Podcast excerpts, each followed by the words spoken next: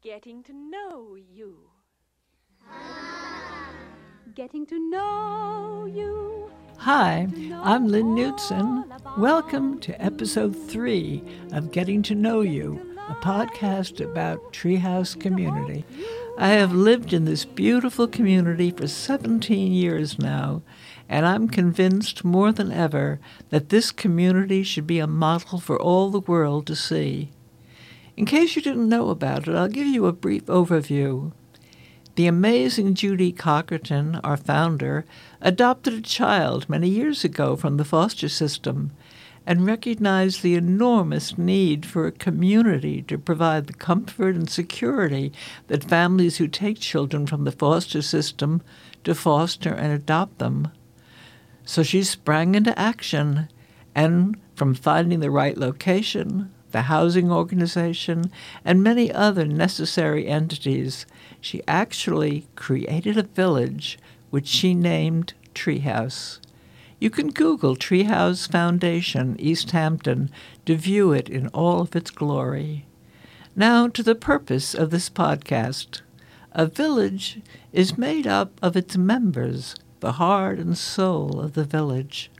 So I am here to report to you the heart and soul of Treehouse.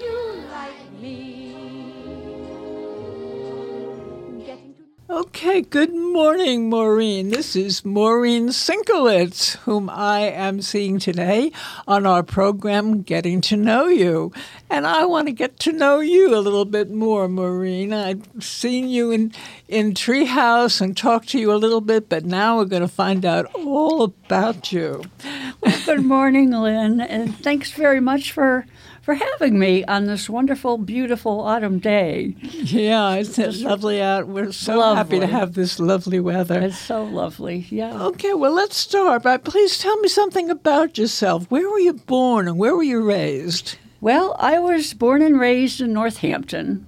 Uh, born at Cooley Dickinson Hospital, uh, actually 1946. Oh, Um, and Northampton at that time was just a very small college town, Smith College. I was born and lived right on the border of Smith College. Um, and that campus was very influential in my childhood growing up because my grandfather um, on my maternal side was a dentist and he always he had a office in the center of northampton and we used to walk to the office and then he'd walk me down to paradise pond on the campus of smith college. So the campus was always a big part of my life and over the years now that i'm 77 i've just been watching that campus grow. I've taken a lot of programs over the, over the years at the, on the campus. And of course we lived right on the border. Um, my dad was a, a grocer.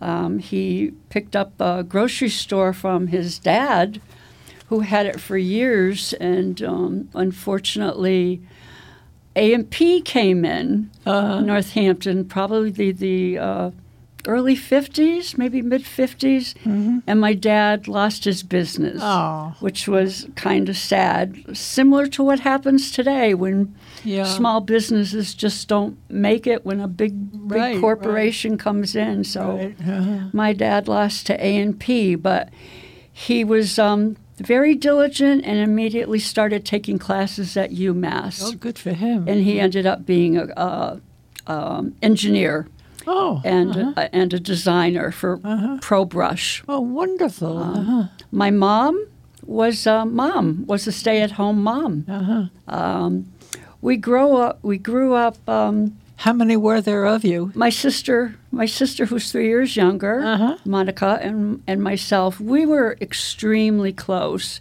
Mm-hmm. and we still are to this day. We still travel together. Our travels don't take us as far as they used to, but we still uh, travel three or four times a year together Uh-huh. Oh, to the to the Cape or to Nantucket. She lives or- nearby? She literally lives about a mile away from Treehouse, which is Oh, like terrific. it was perfect. So um, Has she ever thought of moving to Treehouse? She's still married and Uh-huh. it wouldn't work for the two of them but she was a school teacher for almost 50 years Uh-huh. um, and uh, so she has thought of it if her situation has changed because she's Mm-hmm. Had a love for children and of course with our Mm-hmm. foster and adopted influence with the youth that we have at Treehouse, you know, she would Uh-huh. really gravitate that Yeah. to that quite uh-huh, quickly. Yeah, so perfect. yeah, so um, so and we were very we were brought up strictly uh, very Catholic, Uh-huh. very Catholic. As a Uh-huh. matter of fact, both my sister and I became nuns Really? um, right out of high school. Um, We Mm-hmm. went to Catholic school, grammar school, high school, and um, you know I look at it now and I don't know whose influence that was. You know, my mom probably. You know, she was. You know, she had some Irish uh, beliefs that if you had a daughter or a son that went into the religious life, you Yeah. got your way to heaven. you know, so. Um, wow. so, uh, so I, I went into a missionary order. I had always had a strong attraction to becoming a nurse and a missionary. oh, And um, so I went into an extremely strict um, Irish order, straight from straight from the Dublin area. These nuns were, and um, they were very, very strict. And I, I didn't make it. Um, I was just too American and too lively and too, you know, just too precocious or whatever. um, so I didn't make it. My sister, on the other hand, she she stayed in for seven years before she kind of left Wow. on her own. so she was a nun for seven years? She was a nun here. And what made her change her mind? the the church had changed and didn't still have the same Mm-hmm. the same kind of structure. Um, there was no there was no um, connection with the sisters anymore. They kind of lived in their own apartments and Uh-huh. they moved out of their convents and they were driving cars and they got out of teaching, which was which Yeah. attracted Oh, her yeah, to the order Sure. and um, so people were become nuns were becoming hairdressers and you know just doing some of their own things and Huh. my sister it just did not fit her uh, you know her you know her reasons why she went in kind Yeah. of changed Oh, you know yeah, I so can see that. um, but anyway she did teaching as a nun for seven years of course and then she went on to teach yeah. for the rest of But yourself, now you left the the. You said you didn't make it. Do you mean that uh, you were going to be a nun, but you never became a nun? I didn't. They asked me to leave. They just didn't feel that I kind of fit that. Oh, you know. really? So it was very hard for me when what I do you got think they were looking for? What were they looking for? Yeah. Um, they were looking for. Um, I was kind of playful Uh, um, as a nun, and there was very strict strict rules, and Oh, um, uh-huh. it's not that I violated them, but I played with them a little Yeah, bit, uh-huh, and um, you know, so it, it wasn't well taken. It was, Uh, you know, so I was more of a uh, doing it in jest, and you Uh-huh, know, because we only talked like an hour out of the day. We never talked at meals, so it was very structured. So Yeah. I just had a tendency to act out a little bit just Uh-huh. to get some playfulness. So, it, you know, so at that time, if I went in today, they would have adored me yeah. because Yeah. they've changed now, and uh, Yeah. you know, I would have made it today, but. They were more, much more conservative. than, Oh, Very, yes, very yeah, conservative. Yeah, very conservative. And it was Oh. very hard for me not to talk for just one hour a day. You know, that was very. You very sounds like you were far too human. But anyway, when I got out, um, much to my surprise, all my classmates, my close friends, had gone on during the seven months I was in. Um, my classmates had gone on to school. Uh huh. gone on to college and gone on to take jobs. So when I left Boston um, to come back home here in uh, Northampton, um, they were all gone. Oh. So I had a really difficult time reconnecting to, Yeah. to get a friendship base. yeah. So, keeping with my theme of wanting to be a nurse, I went into a local school here in Northampton, which is a vocational school, and they had an incredible LPN program there, which I entered Uh-huh. and made a new circle of friends and graduated from that. Worked as an LPN for um, maybe four or five years, and then I said, I, I need to be an RN. You know, I'm uh-huh. working much too hard and Yeah. not paying, getting paid enough. Yeah. And so I, I went on to school. um, oh, good. Went to Greenfield Community College, which is a local college, and then continued my education when I moved to Florida I see. at University of South Florida Uh-huh. in Fort Myers and Edison Community College, where I've picked up the rest of my courses. So, what made you move to Florida? um, my marriage. Oh, Um, my husband had an inkling. He w- he lived in in Hawaii for Oh. several years, Mm-hmm. and actually we went to Hawaii. He had kind of dreams of moving back there. He was in the service in Hawaii Oh, mm-hmm. for four years, and um, he wanted to move back there. it's so beautiful there. It's gorgeous. So I was all for it. So we actually looked for jobs there and then realized we both were highly employee em, employable. Yeah. He as a cop and me as a nurse. We're, Mm-hmm. But then we started worrying about our families and the cost that it would be to get back home in crises. Yeah. You know, if something happened with his family who was Yeah. aging, my mom and dad who were aging, you know, and just the fine the financial end of it yeah. stopped us from moving there. So then Oh, he just yeah. got a hankering that how you know that Florida was going to be like Yeah. Hawaii, but I hated to tell him it's not, Peter.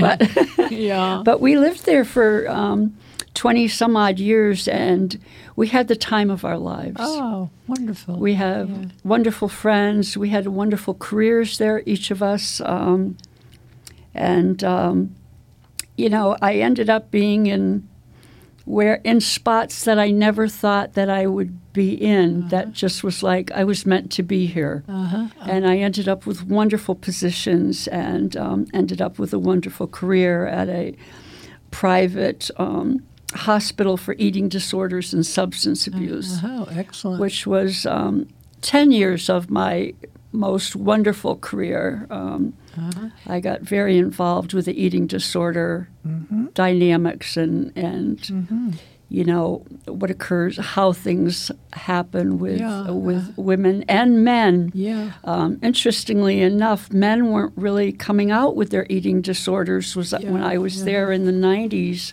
Men don't divulge they don't divulge and um, yeah. but thankfully towards the end of the 90s and into the early 2000s men started coming out with their with Mm-hmm. Uh-huh. their eating disorder Yeah. issues Oh, and um, started and, and women hid it for years too with Yeah. heavy clothing and now they they honored their thinness they honored their anorexia Yeah. and they changed their clothing over the years to, to honor how thin they've been. Yeah. So over the years, I saw a lot of things that changed.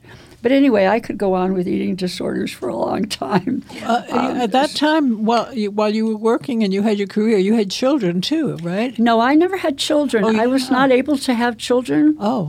Um, and, uh, you know, but Peter had four children. Oh. And um, so, uh, and because of, he had a strong Catholic faith, and I also had a very strong Catholic faith, although he was more practicing than I was. But um, we both were able to get annulments from our church, Um, um, which was quite a process for both of us. Mm-hmm. And we were able to get married in the church. So I have four, four stepchildren Uh-huh. who one unfortunately has passed away, but I'm very close to three of them Oh, now. that's wonderful. So Yeah, um, yeah. yeah. so, so you really had your children. I had my Yeah. children, and they've been with me for 46 years now. Oh, So yeah. um, so I say, like it or lump it, I'm your mom. you know, so yeah, I'm your mama. It's wonderful. So, Sounds like you've done very well with relationships. Yeah, all of them. Yes, Yeah. yeah. So let me ask you uh, some other things about the values that your family had. What would you would you say that you had the same value? What were the values of your family generally?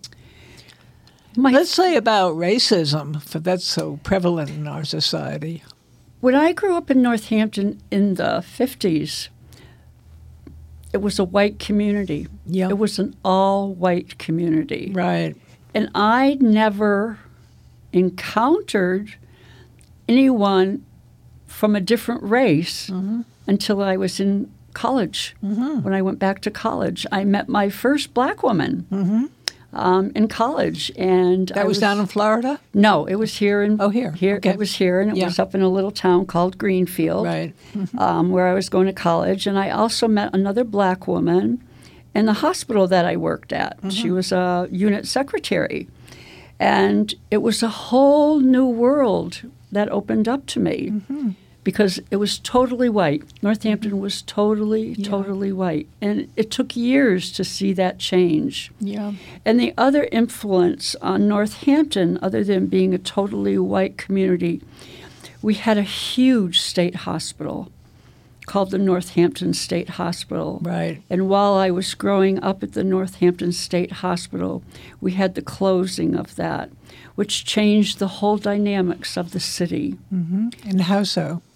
They they were discharged from the hospital, so they came out into the streets, and they Oh. were all homeless. Oh. So I got involved with some volunteer groups Mm-hmm. to go in through Northampton to try to find some of these homeless people Oh.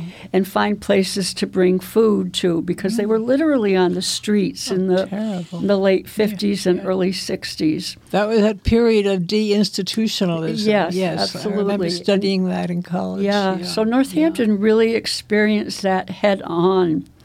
Um, and I, of course, when I went into the LPN training, I lived six months at that Northampton State Hospital. There was a nursing Mm-hmm.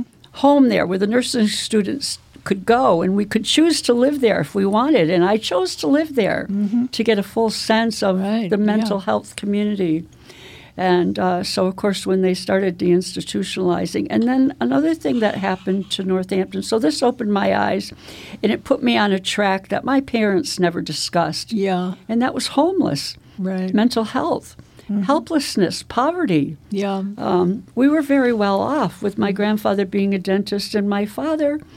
He was he did well in his business and he recouped after losing his store and immediately got on a fast track to make Right. money Right.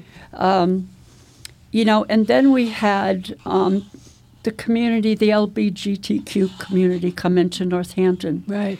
which was a struggle again for Northampton. So I went through all this process of learning things that I was never taught.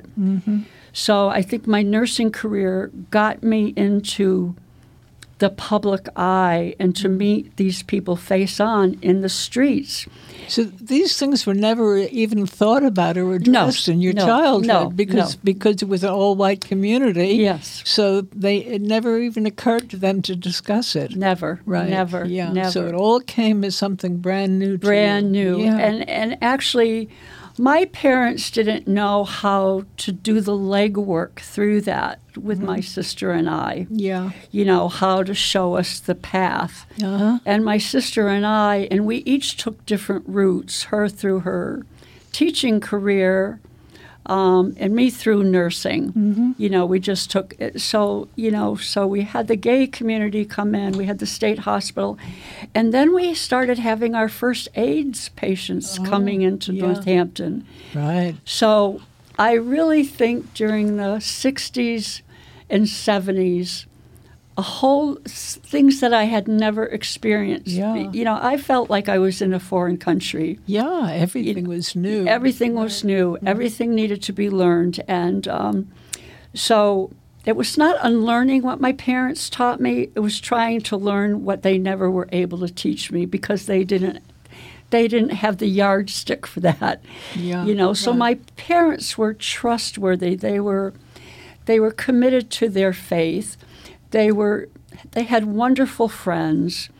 They um, my father was very generous when he had his grocery store, you know, and taking care because it was during the wartime, you know. So he was very, you know, he got extra food stamps Yeah. slipped that he slipped to other people, Yeah, you know. yeah. So I learned how to be generous. Yes. You know, my dad and my grandfather, the dentist, he, he did free service to people. So I learned generosity Uh-huh. Yes, and giving and uh-huh. caring. Um, so that was that was So even though that these people never had encountered these situations that you did, they gave you a basic value system that you lived with, which Yes. is a wonderful thing. yes. So you yeah, learned generosity yeah, and caring. Yeah. yeah. And thankfully, I, I still have that. And, and a lot of times, every now and then, I'll say, What would my dad do? I was very close to my dad. He had wanted a son. so, um, so he taught me how to fish.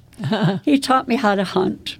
Uh, we we had a cottage in the summer in, in the hill towns here, and um, you know, so um, I did a lot of boy things with my dad, and you know, knew how to open up a fish and you know debone it and Yeah. and um, Yeah. you know so my dad and I were very close. So every now and then, even now as I get older, um, I think what would, what, my, what would my dad tell me right now? Yeah.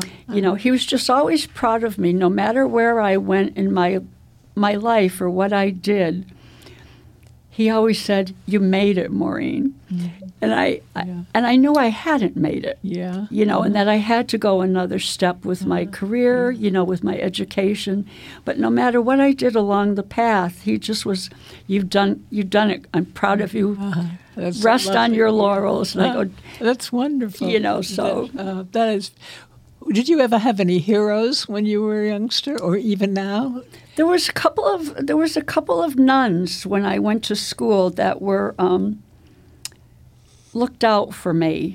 You know, I I really wasn't good in high school. Good in grades. I was a good grade school student. High school, I kind of let things slip by. Uh-huh. Um, and Why do you think that was? Do you think we did you become boy crazy, as my parents called it? no, actually, um, I wish I had a couple of boyfriends, but I knew early on that I wanted to be a nun. So I kind of kept my eye on that ball and on that direction. So I had a couple of boyfriends, but it wasn't something that I really wanted to have changed my course of what my goal was was to be, you know, get into the convent. Yeah. So um, I was active in in many of the you know the student council, drama, uh, choir. You know, I was very active in high school, and um, I didn't really see a whole lot of meaning to put anything into my schooling Yeah. because I was going to be a nun. Yeah. So I so I had a couple of nuns that would come to me and you know and just try to raise me up. You know, so of course I graduated, um, you know, with you know not being embarrassed. Should I say that of my grades? And then when I went to to nursing school, of course I regrouped and just realized the value of keeping my eye to Right, on yeah. the you know on what I was doing. So. Um, so yeah, yeah, that's about the story of that. All right. Well, you sounds like you've had a wonderful, wonderful family, and one and and the nuns. You had so many good experiences in your life. You had a wonderful background filled with a lot of love and generosity. Absolutely, absolutely. So, what drew you to Treehouse? Tell me how you first heard about Treehouse and what made you want to live here. Well, I started. Um, I was. Um, my husband um, came down with dementia, Uh huh. Alzheimer's type, Uh-huh. and um, I took care of him for several years. Uh-huh. Um, and then it became too dangerous. He he fell a lot, and Oh. it became too much for me to care for him. Yeah. So he went into a nursing home mm. in 2012, which was probably one of the most difficult things that I had to do in my uh, life Yeah. because I felt less than. Yeah. It made me feel less than, you know, being a nurse and being a loving wife. Yeah. Oh. You know, how it was- old was was- he? He was a young man when he first started getting symptoms. Yeah. He was in his early 60s when we oh, start yeah. I started noticing some changes. yeah. Oh. and it was a slow progression, but then he lost his ability to walk and things, so that was really compounded to my ability oh, to be safely a caregiver for him. Sure.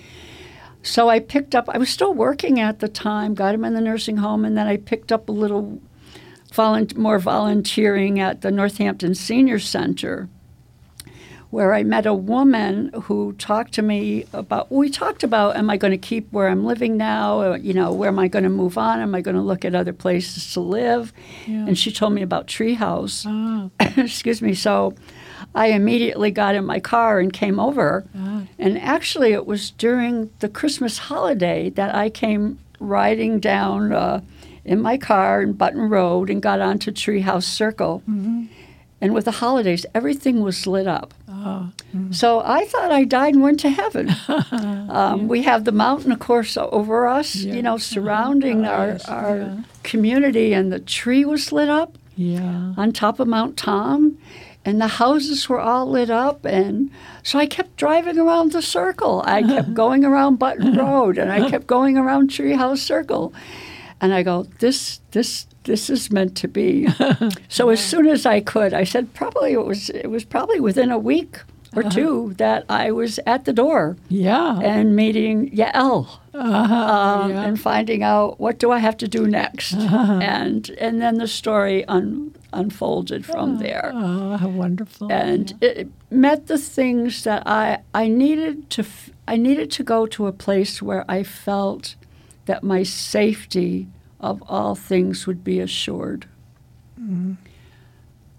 That that I would be not cared for, but that people would be aware uh-huh. that I'm there. Uh-huh. You know, if I needed anything, I've been pretty independent, you know, but it's just nice to have the thought as you age that somebody might know that you need something, that you need a little help. right. And I've had that experience since I've been there, where I've had to tell people, I can't, I don't need any more meals. You guys are wonderful. I, I, I'm going to start selling it on the street, you know.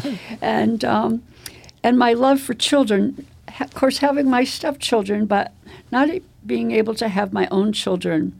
Um, I loved the idea of having laughter in an area that I lived. And so mm-hmm. many older age residents in this area didn't have children. Yeah. Maybe an occasional grandchild was Yeah. vis- would visit, but you didn't hear mm. laughter. Yeah. You didn't hear kids on bicycles. You didn't hear basketballs going getting Right, thrown through yeah. hoops. Yeah. I needed that noise. I liked that noise. I liked the laughter. Yeah, the intergenerational aspect of Treehouse Well, is so special. It's it's magical. Yeah, in, in my life, it met it checked off every box, as people said now. This Yeah, is right. yes, this Yeah. checked off every box. okay, Maureen, tell me about this Heroes group. Oh, I'm so glad you asked about that, Lynn. Since I've been at Treehouse, I've been working as a volunteer with the Heroes program, which is a program for foster and adopted youth um, who have experienced foster care and the resulting trauma that they experience when they leave the system at age 18 in terms of their mental health issues, their housing issues, their financial issues, um, and just the lack of support. Um, so we work with these children, ages 14 to 24, and try to get them on a path to learn how to advocate for themselves. And we do it in a number of ways. One of our most prominent ways is to do a performance for the State House and for the Department of Children and Families so they can get out the word of what they need in order to make the system more workable and more transparent for them to get into the real world as they age out. The thing about Treehouse's um, Heroes program has was initiated probably at the time 15 or 16 years ago. Children have been going to this program. We also include adopted children and foster children from other communities in the area, other counties from the area. Um, and we're going to continue to pursue that as we grow. They, um, we've had a few losses in the system with the program since COVID has affected a lot of our youth. And we're just trying so hard to recoup and get them back together so we can get them on the track to get it down to the state house and advocate for themselves. That's our goal. That's what our does goal. Heroes stand for? Helping everyone Receive? receive our everyday story. ah, Heroes. Yes. Thank you so much, Lynn. oh, thank you. Know you. To find out more about our intergenerational community, just go to treehousefoundation.net.